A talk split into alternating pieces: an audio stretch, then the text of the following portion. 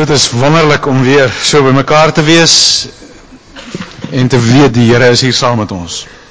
En om in hierdie stad by mekaar te kan kom en hom te aanbid in die in die taal van ons hart.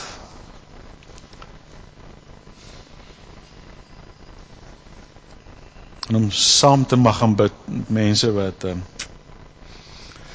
weet waarvan ons kom. Ehm um, nie net soos jy kom van Pofadder nie, maar net saam verstaan met hoe ons die lewe verstaan, al is dit baie keer krom en skeef. So struggle met dieselfde struggles. En daarom baie spesifiek vir ouens wat nuwerig hier so saam met ons is. Die kamp wat kom nou hierdie naweek. Ek het nou baie jammer vir die ouens wat lank al hier is. Julle is blykbaar nie welkom op hierdie kamp nie. Hierdie kamp is net vir ouens wat nou so in die laaste klompie maande hier aangesluit het. Die Survive London kamp. Nou, ons weet op hierdie stadium weet jy hoe om tube te ry en jy weet hoe om bus te ry. Dis nie waaroor dit gaan nie. Waaroor dit gaan dat in 'n klompie jare, ek is nou so 'n bietjie meer as 5 jaar hier, sien 'n ou dat Londen party ouens maak en party ouens breek. Party ouens word in Londen baie sterker en party word in Londen baie stikkend verskillende terreine bloot ekonomies. Party ouens gaan nie weg en dan en dan het hy net 'n sprong in die lewe. Ander ouens gaan nie weg met skuld in pond. En as jy skuld in pond het, is jy in die sop.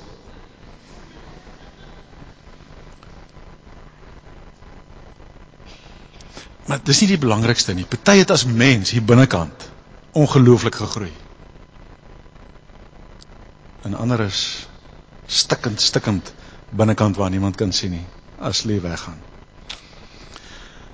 En die kamp gaan daaroor dat ons jou die tips gaan gee wat ander ouens eers na 'n klomp jare het. Wat is die dinge wat maak dat Londen party ons maak en party ons breek? Sodat jy op jouself daai besluite kan neem of jy lus dit vir die maakkant of die breekkant. Maar minstens is dit met die inligting. So, as jy nuwerig in Londen is, skryf in vanaand hieronder. Ons lees vanaand uit Johannes 8 uit. En nou volgende week begin ons met hierdie Freedom in Christ ding. Volgende Sondag aand hier skop ons af en dit is 'n ding wat eintlik heeltemal in die selgroepe gebeur. So as jy nog nie in 'n selgroep is nie, dan is jy een van die ouens wat nou hulle hulle sê mos jy, jy het verskillende soorte ouens. Jy het ouens wat dinge maak gebeur. En dan besef jy, dan's daar ouens wat daar is wanneer dinge gebeur. En dan is daar ouens wat nie besef iets het gebeur nie. Nou as jy nie in 'n selgroep is nie, dan gaan jy in die derde kategorie wees. Jy gaan nie besef iets het gebeur nie. Maar dinge gaan gebeur. So wees een van die ouens wat dit maak gebeur deur saam betrokke te wees in 'n selgroep en net 'n pad saam met ouens te stap. En dit wat ons vanaand gaan praat, gaan op 'n manier aansluit daarbey. Ek dis dis nie waar ek behandel nie die kursus met julle wat ons gaan doen nie. Maar ietsie van 'n hint van waaroor dit gaan gaan. Johannes 8. En ek gaan nou nie die hele Johannes 8 lees nie want dit is 'n taamlike lang hoofstuk, uh 59 versies. En nou het ek al gesien as mense vir iemand 59 versies probeer lees, die ouens wat gisterand laat wakker gebly het, gaan nou wil inhaal daarop. So, ek gaan net wegtrek deur so iets te vertel van die strekking en dan gaan ons 'n klomp versies uithaal en En die tema waarheid is baie sterk in hierdie hoofstuk. So ek gaan ek gaan 'n strek iets van die strekking vertel en dan nou-nou gaan ons taamlik rondspring in die hoofstuk. Uh nou nie net om rond en rond te gaan nie, maar omdat hy 'n paar subtemas behandel, maar hy behandel nie is dit op een plekie klaar en dan gaan hy met die ander ene dis al hy hy hy het 'n ding hier en dan het hy hom daar weer en daar weer. Intussenin is daar 'n ding wat hy hier lig en daar lig en daar. So ek gaan so 'n bietjie rondspring, probeer kop hou en gaan lees vanaand Johannes 8 en dan check jy my of ek die waarheid gepraat het. Johannes 8 begin waar Jesus en sy disippels daar is waar mense 'n vrou beet het wat op oorspel betrap is. Dit beteken die woord sê vir ons baie duidelik, God het een plek vir die seksuele bedoel. Hy het, hy het ons gemaak dat ons seksueel is. Dis dis dis nie die die duiwel het dit nie uitgedink nie en dis nie een van hierdie tydskrifte wat 'n ou op die boonste rakke kry of veronderstel is om te kry wat dit uitgedink het nie. Daar's iets wat God uitgedink het wat hy baie mooi gemaak het. En 'n baie spesiale plek daarvoor gegee het. En 'n ou het eendag vir my gesê, "Dis snaaks hoe die mooiste dinge wat die Here gemaak het, die goeders is wat die duiwel die hardste aanval." En die seksuele is beslis een van daai goeders. Nou die Here het dit gemaak vir waar 'n man en 'n vrou in sy teenwoordigheid en ook in 'n kontrak met die gemeenskap kan dit dwarsdeur terugvat. 'n Kommitment het om vir altyd bymekaar te wees. Dis die plek wat hy gegee het vir die seksuele. Hulle word een vlees, een wese en en en daar loop kindertjies na 'n paar jaar rond wat demonstreer hoe hulle een wese is, hoe ek, niemand kan nou vir jou vat en jou pa se dele uithaal en jou ma se dele uithaal en dan en dan loop net een van die twee weg as jou pa en ma nou vir mekaar vies raak. Dat dat jy dat jou pa se dele van jou saam met jou pa gaan en jou ma se dele van jou saam met jou ma gaan nie. Dit word een vlees. Dis dis als deel van 'n ongelooflike groot plan. Dis iets verskriklik spesiaal wat die Here gemaak het dat jy so lief kan word vir 'n mens dat daar uit julle twee 'n paar ander mensies kom wat vir alle geslagte vorentoe julle twee saamgevoeg het. Dit is ongelooflik. Die die die die communion daarin is net ongelooflik. Maar omdat hy wou gehad het hierdie ding moet hou vir 'n leeftyd, het hy gesê moenie nie voor die tyd daarmee begin nie en moenie tussenin oor die draad gaan loer nie. Dis net twee mense vir mekaar bedoel. Nou die vrou is betrap dat sy nou daai reël oortree het. En die Bybel is baie duidelik, daai het hulle by die Ou Testament hoofsaaklik gewerk. Sê as dis so 'n ernstige ding so iemand moet uit die gemeenskap uitgehaal word en so hulle toe daar vir die vrou daar is reg om haar te steun. Hulle gaan haar met klippe doodgooi. En nou is Jesus daar en Hulle staan hier wat die maal en die mense draai na Jesus toe en hulle sê: "Of wat sê u? Wat moet ons maak?" Nou wil dit vir Jesus leer ken as hierdie ongelooflike compassionate iemand. Sê hy los haar, dis nie so ernstig wat sy gedoen het nie, dan praat hy duidelik teen die woord in. En dan het hom, want hulle is kwaad vir hom, hulle soek hom.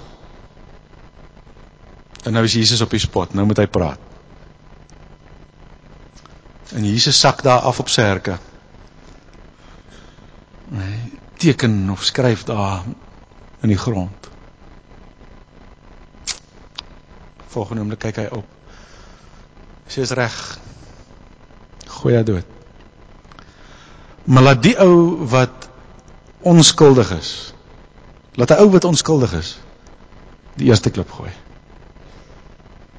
En die meeste van die kraat op daai oomblik begin rondloer oor waar is een van die voorbeeldouens, jy weet, een van die uh, van die uh, rabbies, een van die uh hoofmanne, een van die daai daai ooms vir wie wat wat so met die diep stem so mooi kan bid, weet.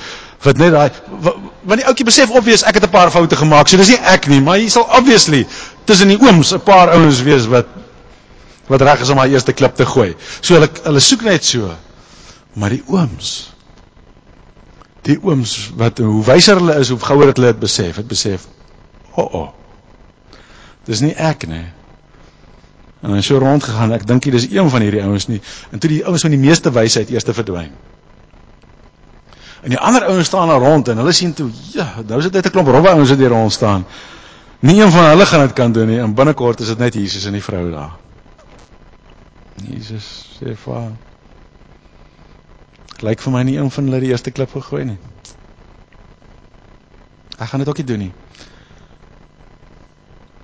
Wat sê hy verder vir haar? Hy sê nie vir haar toe maar. Moet nou nie verder sleg voel nie. Hy sê vir haar gaan nou en sorg dat jy nooit ooit weer dieselfde ding doen nie. So hy sê nie dis nie 'n ernstige saak nie. Hy sê leer jou lesse sê. Jy het losgekom hier rondte gaan en sondig nie meer nie. Nou, toe die klomp kwaad vir Jesus want hy het 'n bietjie met 'n veldtrik gevang. So hulle het 'n mes invoer. En dan gaan die hele res van die hoofstuk van Jesus se debat, hierdie moeilike gesprek met hulle dat hy vir hulle sê julle julle ouens julle probeer so hard en julle beïndruk die gewone ouens. Maar God is nie beïndruk nie.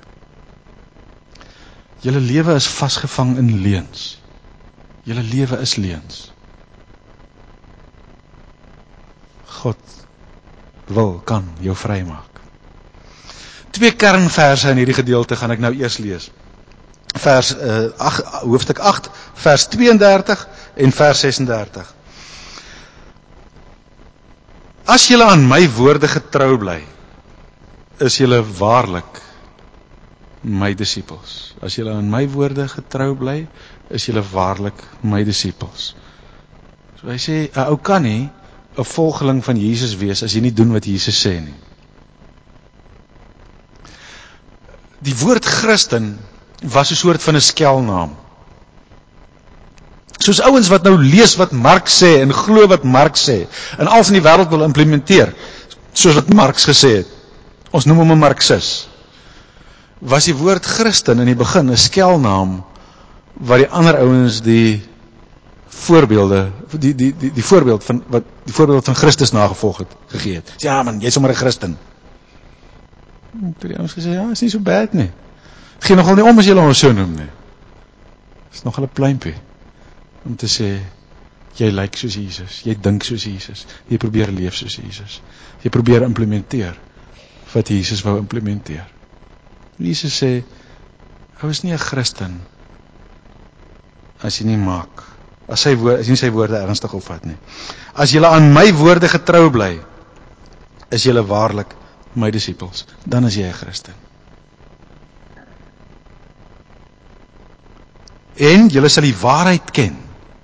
As jy Jesus ken, as jy saam met hom stap, sal jy die waarheid ken en leer ken. En die waarheid sal julle vrymaak.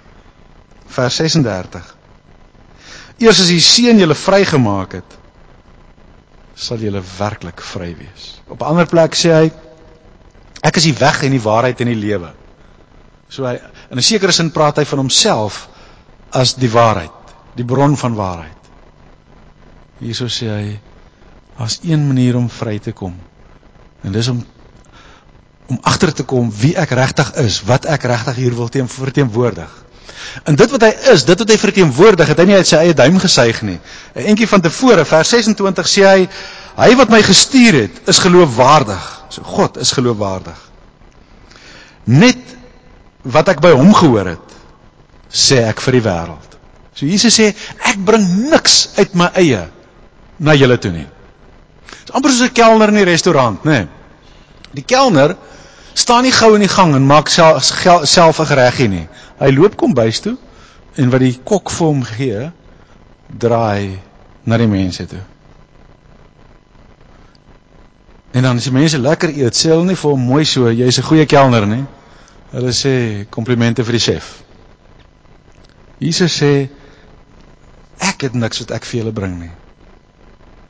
Ek dra net vir julle aan wat God vir my in die hemel gegee het om vir julle te bring.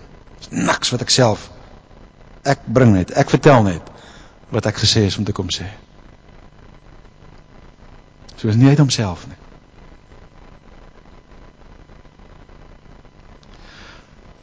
Die Bybel praat oor leuns en die gevangenis wat leuns oor 'n mens se lewe het. En dat Satan self die bron van leuns is. Hier by vers 44 rond sê hy, hy praat oor Satan. Hy sê hy was van die begin af die moordenaar. En hy staan aan die kant, hy staan nie aan die kant van die waarheid nie, omdat daar geen waarheid in hom is nie. Wanneer hy leentaal praat, is dit volgens sy aard. Want hy's 'n leenaar en die vader van die leuen. As 'n ou dreinpyp oopkap, dan verwag jy daar moet vrot stink water uitkom. As die Satan iets te sê het, kan jy verwag dit sal soos vrot stink water wees. Dit gaan leuen wees. Hy is die bron van leuns. Daar kom niks anders daarvan hom af as leuns en moord nie. Jy? Hoekom praat jy nou vir my oor die goeters? Ek is 'n eerlike ouetjie en en ek het nie probleme nie. Wie? Ons leef in 'n wêreld waar waar mense eintlik min voel vir ander mense. 'n Plek waar iemand jou hand skud en hy het klaar besluit waar hy jou gaan bedrieg. Klaar besluit wat hy uit jou gaan uitkry, wat hy uit jou gaan maak. Iemand jou vriend wil word oor wat dit vir hom gaan inhou.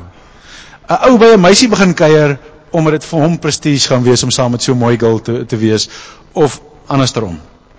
Sê van sê maar so vir die girl wat ehm um, gesê dis vir absoluut afstootlik dat 'n mens trou met iemand vir geld. Sy sê sy sal trou vir ware liefde, maar sy gaan ware liefde soek onder die rykes.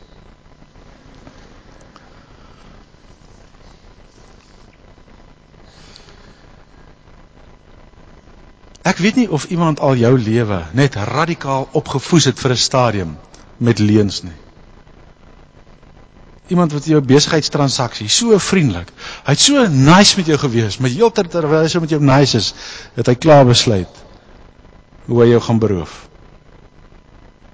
Ek het 'n klomp jare terug het ouens my met so 'n skerm gevang en ek het 'n klomp geld verloor, die tyd van my lewe toe ek dit die heel minste kon bekostig om dit te verloor. En nou gelukkig het ek daai in my agtergrond gehad 'n jaar terug ek het so 'n Suzuki uh, 4x4tjie gehad en ek wil die ding sommer ontslaa raak. Hy was nie veel werd gewees nie.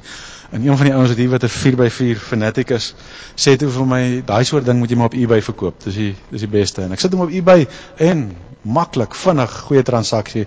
Hy's weg. Als billik, goed geloop. Nice ou wat my kom koop het. Dink maar, dis 'n oulike manier en uh, as ou nou sommer ontslaa raak van iets en ek het so 'n elektroniese gadget wat ek nie gebruik het nie en ek sit die ding op. En die ding gaan toe en op die laaste dae skiet sy prys op en hy gaan omtrent vir 4, 5 keer wat ek gedink het hy kan voorgaan. Ek kry 'n e-mail van 'n skot af. Ou uit Skotland uit. Hy sê vir my, die ouens, die laaste twee ouens het gebeet, het almekaar te mekaar gebeet, sit een in Australië en een in Holland. Die skot kontak my. Hy sê vir my, jy moet versigtig wees, want hierdie ding het meer verkoop as wat hy ek wat ek dink hy werd is. Ehm um, dis dalk ouens wat vir jou wil bedrieg.